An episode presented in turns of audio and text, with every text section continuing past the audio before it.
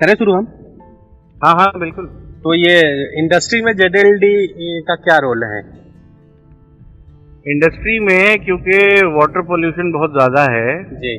तो अ, क्या है कि कोई भी इंडस्ट्री हो हम्म, चाहे वो कागज़ बनाने का कारखाना हो चाहे वो लेदर इंडस्ट्री हो हम्म, या सीमेंट बनाने का कारखाना हो ऐसी कोई ऐसी इंडस्ट्री नहीं है ऐसी कोई फैक्ट्री नहीं है जो। पानी वेस्ट नहीं करती है। हम्म, हम्म, ठीक है?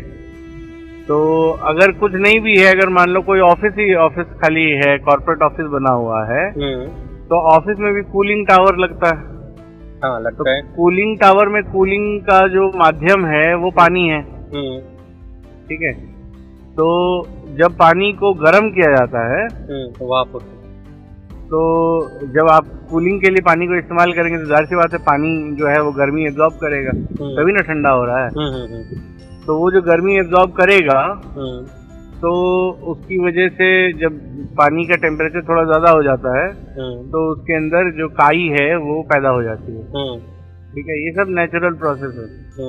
तो मतलब आप अगर कूलिंग टावर में भी पानी इस्तेमाल कर रहे हैं तो भी आप पानी वेस्ट करेंगे। क्योंकि एक बार उसमें जब काई पनपने लगेगी तो फिर वो पाइपलाइन में वो पानी रखने लायक नहीं रहेगा। हम्म, तो आपको वो पानी फेंकना पड़ेगा। हम्म, ठीक है? या अब मान लो राइस मिल है। हम्म, राइस मिल में राइस को वॉश करना है। तो उसके लिए आपको पानी चाहिए। वो पूरा ऑटोमेटेड प्लांट होगा। उसके अंदर आपने एक आरओ सिस्टम लगाया होगा। आर सिस्टम ये करेगा कि भाई उसके अंदर पहले से आपने जो आपका मेज़रमेंट सिस्टम है हम्म, उसके अंदर आपने डिफाइन किया हुआ है कि 100 टीडीएस या 150 टीडीएस का पानी आना चाहिए। जो नॉर्मल वो आपका 800 या 1000 टीडीएस का होगा ठीक है? तो उसके बाद उस पानी को आप आरओ में डालेंगे और आरओ से आप 150 टीडीएस का पानी निकाल लेंगे और बाकी पानी जो है उसका टीडीएस बढ़ा के आप उसको वेस्ट में डाल देंगे। आरओ का रिजेक्ट वाटर हो जाएगा। ठीक है? हम्म, तो हर हिसाब से हर व्यावसायिक उपक्रम में आप पानी को वेस्ट करते ही हैं। हम्म, ठीक है? तो अब ये पानी का वेस्टेज जो है वो घटाने के लिए एक मुहिम चली।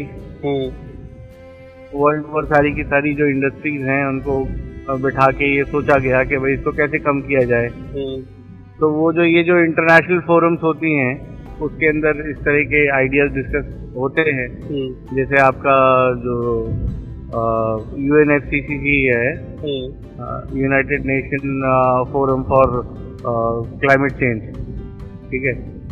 तो ये लोग ये वाटर पोल्यूशन और कार्बन सिक्वेस्ट्रेशन ये सब चीज़ों के ऊपर काम करते हैं। तो उन्होंने पॉलिसी बनाई कि इंडस्ट्रीज़ के लिए ज़ीरो लिक्विड डिस्चार्ज होना चाहिए। ज़ीरो लिक्विड डिस्चार्ज का मतलब आप पानी को जो भी आपके इंडस्ट्री में आया आप उसको बाहर नहीं निकालेंगे। ठीक है? पूरा पानी जो है आप अगर भले आप वेस्ट कर रहे हैं पानी को लेकिन वो वेस्ट वाटर जो है उसको आप रिसाइकिल कीजिए और दोबारा से इस्तेमाल कीजिए। हम्म, ठीक है? जी। तो अब ये जब इंटरनेशनल फोरम में डिस्कशन हुआ तो फिर ये डिस्कशन भारत भी आया। हम्म, अब हमारे यहाँ तो बड़े इनोवेटिव लोग हैं। हम्म, तो ज़ीरो लिक्विड डिस्चार्ज को भी हम लोगों ने इस तरीके से इम्प्लीमेंट किया हम्म, कि उसमें पानी का वेस्टेज और बढ़ा दिया। क्या है कि पानी साफ़ तो कर नहीं पाते हैं? हम्म, क्योंकि साफ़ करने के चक्कर में और गंदा कर देते प्रॉब्लम क्या है कि पानी जो पानी का जो पोल्यूशन है जी। वो फिजिक्स केमिस्ट्री बायोलॉजी तो है नहीं। जी। वो तो इकोलॉजिकल प्रॉब्लम है लेकिन इसको कोई समझता नहीं है। हम्म, तो जितने आपके एसटीपी प्लांट या ई प्लांट या वाटर ट्रीटमेंट टेक्नोलॉजी या आरओ प्लांट या आपका वाटर सॉफ्टनर प्लांट जितने भी लगे हुए हैं अच्छा ये उसी का ये पार्ट सारे है सारे फिजिक्स केमिस्ट्री बायोलॉजी पर ही काम करते हैं। एस वगैरह सब उसी का पार्ट है? हाँ। अच्छा।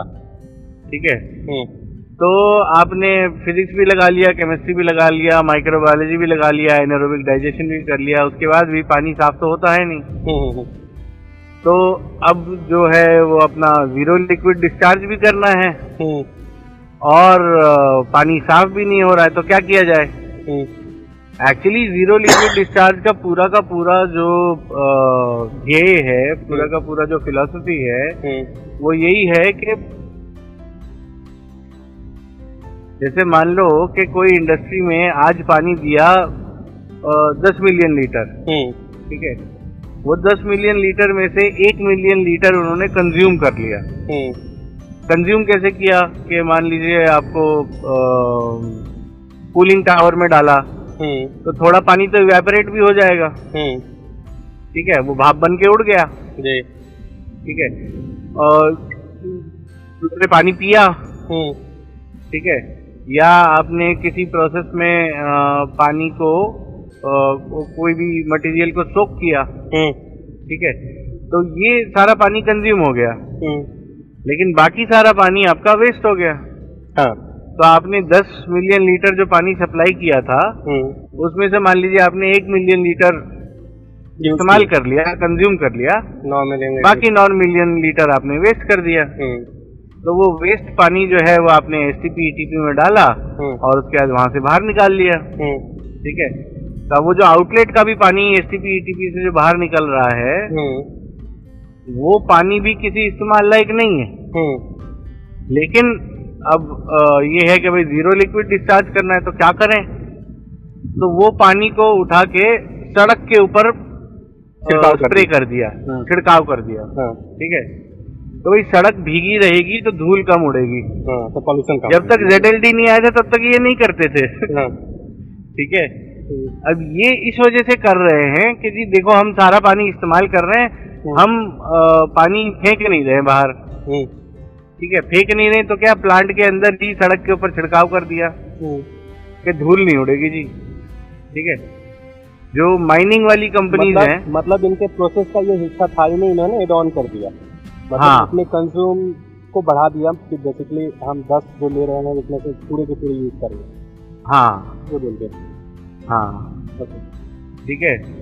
तो अब भारत एक इकलौती ऐसी कंट्री है हम्म, जिसके अंदर ज़ीरो लिक्विड डिस्चार्ज का परसेंटेज फिक्स है। हम्म, भाई ज़ीरो लिक्विड डिस्चार्ज का मतलब डिस्चार्ज नहीं होना चाहिए। हाँ। तो उसमें परसेंटेज कहाँ से बीच में आ गया? हाँ। तो पहले ही लगा हुआ है ज़ीरो हाँ। ज़ीरो मतलब hundred percent as a name ले लिया इन्होंने इस चीज़ को। ठीक है? तो अब लोग क्या करते हैं? हमारा thirty percent Z L D है।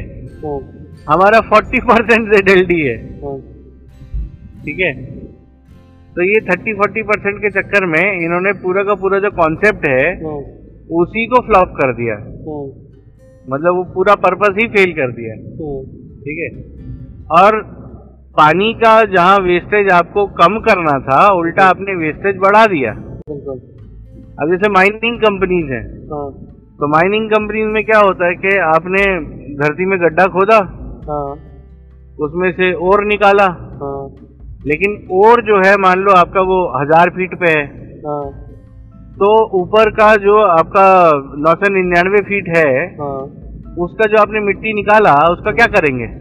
उसका साइड में पहाड़ बनता जाएगा। हाँ बिल्कुल। इस पहाड़ को बोलते हैं ओवर बर्डन हम्म, ठीक है?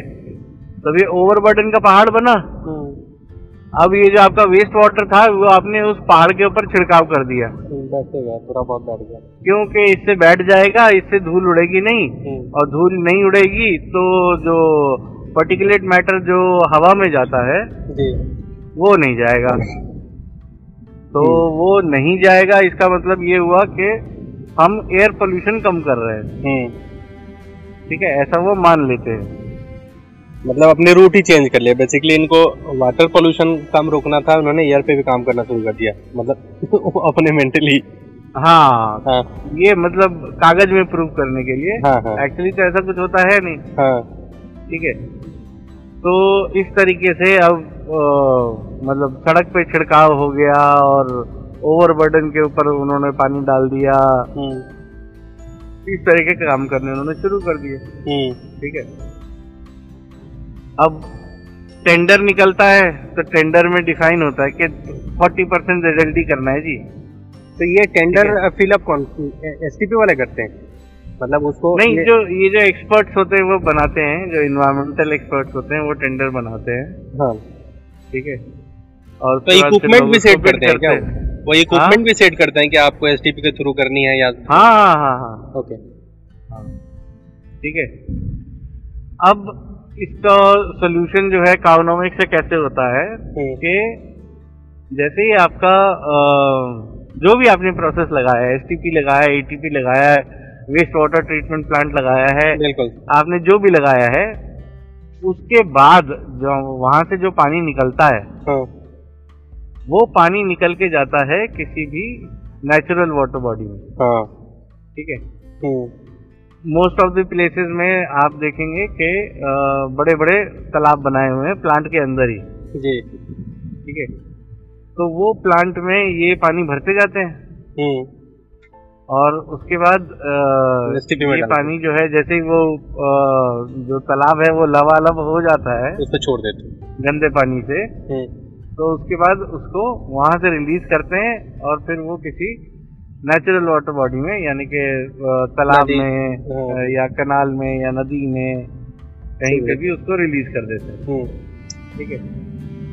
अब ये जो तालाब जो बड़े बड़े बने हुए हैं जिसके अंदर ये कलेक्ट करते हैं जी। इसमें करीबन 10 से 15 दिन तक पानी वो रखते हैं। हम्म। ठीक है? हम्म। क्योंकि उसकी उतनी कैपेसिटी है हाँ, तब तक वो ओवरफ्लो नहीं करेगा। हाँ, ठीक है? तो ये जो तालाब है जहाँ पे ये वेस्ट वाटर कलेक्ट करते हैं हम्म, और 10-15 दिन रखते हैं यहाँ पे हम काउनोमिक्स का ट्रीटमेंट करके उस पानी को 100% बैक टू नेचुरल कंडीशन ला सकते हैं। यानी कि उसके बाद अगर आप उसको डिस्चार्ज भी करते हैं तो भी ठीक है यूज़ तो कर लेते हैं तो वो जहाँ डिस्चार्ज होगा उस वाटर बॉडी को ठीक ही करेगा खराब हम्म। नहीं करेगा। हम्म, और यदि आप चाहें वापस फैक्ट्री में लेना हम्म, तो वो उसी कंडीशन में आ गया जिस कंडीशन में आपको वो पानी सप्लाई हुआ था। ठीक है? अब उसके बाद यदि आपका ऐसा ऑटोमेटेड सिस्टम लगा हुआ है कि नीवे आपको तो 150 टीडीएस का ही पानी चाहिए। हाँ। तो 150 टीडीएस का पानी नेचुरल तो है नहीं। हाँ। वो तो आपकी मैकेनिकल रिक्वायरमेंट है। हम्म, तो आपने जो आरओ प्लांट लगा रखा है हम्म, उसी आरओ प्लांट में ये जो हमने रिजुविनेट किया है पानी को उसको फिर से उसको उसी आरओ प्लांट में डाल दीजिए। हाँ। वहाँ से आप अपना 150 टीडीएस का पानी निकाल लीजिए और जो आरओ रिजेक्ट है उसको वापस इसी तालाब में आने दीजिए। हाँ। तो इससे क्या होगा कि जो आपका पूरा कॉन्सेप्ट ऑफ़ जेड है हाँ। वो सक्सेसफुली अचीव हो जाएगा। यहाँ पे कि आप पानी को 100 परसेंट रिसाइकिल कर सकते हैं। ठीक है? हेलो हेलो हाँ ठीक है। हम्म। ठीक है? हम्म। तो ये कंडीशन है और इसको इस तरीके से अचीव किया जा सकता है। जी। अभी ऑफ़ लेट ऐसी बहुत सारी इंडस्ट्रीज़ हैं जो हमारे से बात कर रही हैं इस बारे में हम्म अ, उसके अंदर कुछ फ़ूड प्रोसेसिंग प्लांट भी हैं बेसिकली बेसिकली। इकोनॉमिक्स ये बोल रहे हैं कि जो भी इंडस्ट्रीज़ है जो एस जो भी लगाए वो लगाए नहीं लगाए हो तो मत लगाओ लगा लिया हो तो ठीक है हम्म, और जो वेस्टेज पानी कर रहे हो उसमें हम्म। हम सोल्यूशन डालेंगे और फिर वापस जैसे आप फ्रेश पानी लेते हो वैसे इसी पानी को फिर से यूज़ करो एसटीपी है तो थ्रू एसटीपी लो अगर डायरेक्ट है तो डायरेक्ट लो ऐसा मतलब। नहीं देखो क्या है कि कार्नोमिक्स टेक्नोलॉजी जो है वो जो नेटिव इकोलॉजी है उसको रिस्टोर करने का प्रोसेस है। जी। ठीक है? तो हम लोग कोई भी मैन मेड स्ट्रक्चर में तो काम कर नहीं सकते हैं। हम्म। कि भाई स्विमिंग पूल हमने ठीक कर दिया या हम्म। एस ठीक कर दिया या हाँ। एटीपी ठीक कर दिया। नहीं नहीं। तो हमारी बेसिक मैंडेटरी रिक्वायरमेंट है हम्म। कि वाटर बॉडी जो है वो नेचुरल होना चाहिए। हम्म। यानी नीचे धरती फिर पानी हम्म। और फिर ओपन टू एयर होना चाहिए। हम्म। ठीक है? और ऊपर से खुला होना चाहिए नीचे से खुला होना चाहिए जिससे कि सूरज की रोशनी प्रॉपरली उसमें पड़े। ठीक है? अब अ, कुछ लोगों को ये प्रॉब्लम होती है कि नहीं जी हमारे यहाँ तो जो मिट्टी है वो तो बड़ी अ, रेतीली मिट्टी है पानी रुकता नहीं है। हम्म। ठीक है तो वैसी कंडीशन में भी हमने पानी रोका हुआ है। हम्म। ठीक है? यहाँ जो हम हरियाणा साइड में जो काम कर रहे थे हाँ। वहाँ तो मिट्टी थी ही नहीं वो तो रेत ही था। हाँ। उसमें भी हमने पानी रोका हुआ है। नहीं वहाँ तो वो लोग क्लेम भी कर रहे थे कि भाई यहाँ पानी रुक गया मतलब कहीं भी रुक जाएगा। हाँ। और वहाँ पे रुकी पानी और उन्होंने काम किया उस पर प्रॉपर हाँ। तो अभी ऑफलेट जो है क्योंकि ये Ministry of Environment Forest and Climate Change जो है उसने काफ़ी ज़्यादा प्रेशर दिया है। हम्म। एनजीटी ने भी काफ़ी प्रेशर दिया है। हम्म। पॉल्यूशन कंट्रोल बोर्ड भी थोड़ा दुरुस्त हो रहा है in hmm. Terms of implementation ठीक है? उसकी वजह से जो ZLD का कॉन्सेप्ट है वो अभी इंडस्ट्रीज़ में काफ़ी प्रेशर किया जा रहा है कि नहीं हम्म। भाई ये तो करना होगा आपको। हम्म। तो अभी ऑफ़ लेट हमने देखा है कि बहुत सारी इंडस्ट्रीज़ जो हैं वो हमारे से बात करने लगी हैं। जी। जिसमें माइनिंग कंपनीज़ भी हैं फ़ूड प्रोसेसिंग कंपनीज़ भी हैं मिल्क प्लांट भी हैं जी। स्टील प्लांट भी हैं। बहुत सारी छोटी बड़ी कंपनी जो हैं वो अब सीरियसली ज़ीरो लिक्विड डिस्चार्ज को अचीव करने के लिए काम करने लगी हैं। और वो सोल्यूशन ढूंढ रहे हैं। अब बोले कि काम करने लगी हैं इनकी मजबूरियाँ गवर्नमेंट बॉडी अपनी जिम्मेवारी समझने लगी हैं। एनजीटी जैसे बता रहे हैं कि हाँ भाई तुमको करना ही है फोर्स करने लगी है। हम्म, अब इनकी मजबूरी है या जो भी है हम्म, समझने तो ये भी लगे हैं अवेयरनेस तो अब लोगों के अंदर आ ही गया है। हाँ। अब चाहे आप जिस तरीके से भी करें ये लोग। हम्म, पहले मैकेनिकली दिखा के भाग जाते थे। अब लोगों को एकदम बिल्कुल रिज़ल्ट पहले चीज़ें सिर्फ़ कागज़ पे हो रही थी रिज़ल्ट का कोई किसी को टेंशन नहीं था। सर कागज़ पर लेकिन अब थोड़ा सीरियस इम्प्लीमेंटेशन होने लगा है। बिल्कुल। इसीलिए लोग सोल्यूशन ढूंढ रहे हैं ना वरना तो किसी को सोल्यूशन की ज़रूरत ही नहीं थी सब काम कागज़ पे चल ही रहा था। बिल्कुल बिल्कुल। नहीं ठीक है ऐसे अगर है तो हमारे पास तो ऐसी चीज़ें हैं जो कुछ की ज़रूरत ही नहीं बनी पड़ेगी। हम्म, इकोनॉमिक सोल्यूशन डालें जो भी वेस्टेज बॉडी है आपके पास नहीं है तो बना लो। हम्म। एस टी पी ईटीपी लगाने से अच्छा एक नहीं एस टी पी ईटीपी तो इनवेरेबली सबके पास लगा ही हुआ है ना।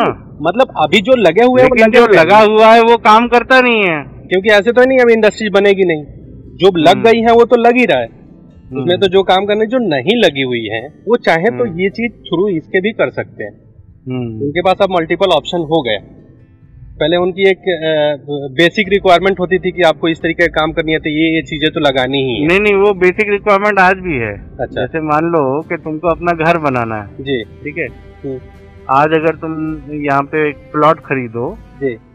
और उसके ऊपर अपना घर बनाने का सोचो हम्म, तो घर बनाने के लिए आपको नगर निगम से नक्शा पास कराना पड़ेगा ना? बिल्कुल कराना पड़ेगा। तो वो नक्शा पास ही नहीं होगा अगर उसके अंदर कुछ चीज़ें मेंशन नहीं है। मेरी कंसर्न जैसे कि रेन वाटर हार्वेस्टिंग हाँ मेरी कंसर्न वही है हाँ। कि जो भी बेसिक रिक्वायरमेंट अभी तक बनी हुई है वो बनी हुई है। उसमें अभी कोई हम्म। छेड़छाड़ नहीं कर रहा है। हम्म। अब वो किस बेस पे बनी हुई है वो पता नहीं। जब काम करती नहीं थी तो वो बेस बनना ही नहीं चाहिए था। अगर वो बन गई है तो बन गई अब नेक्स्ट बार से जो भी पॉलिसी बनेगा लोगों को समझ में आएगा कि हाँ भाई इकोनॉमिक सॉल्यूशन से भी ये काम इजिली हो सकता है बिना इसके बिना डिवाइस बिना इक्विपमेंट के। हम्म। तो हो सकता है ना पॉलिसी चेंज तो होती रहती है ना। ऐसे तो है नहीं कि हो गया तो वर्मा जी का रेख है अब उसके बाद आगे चेंज होगा ही नहीं। हाँ हाँ हाँ हम्म? वो भी चेंज होगा। हाँ। वो भी इवेंचुअली चेंज होगा जैसे जैसे अवेयरनेस बढ़ेगी।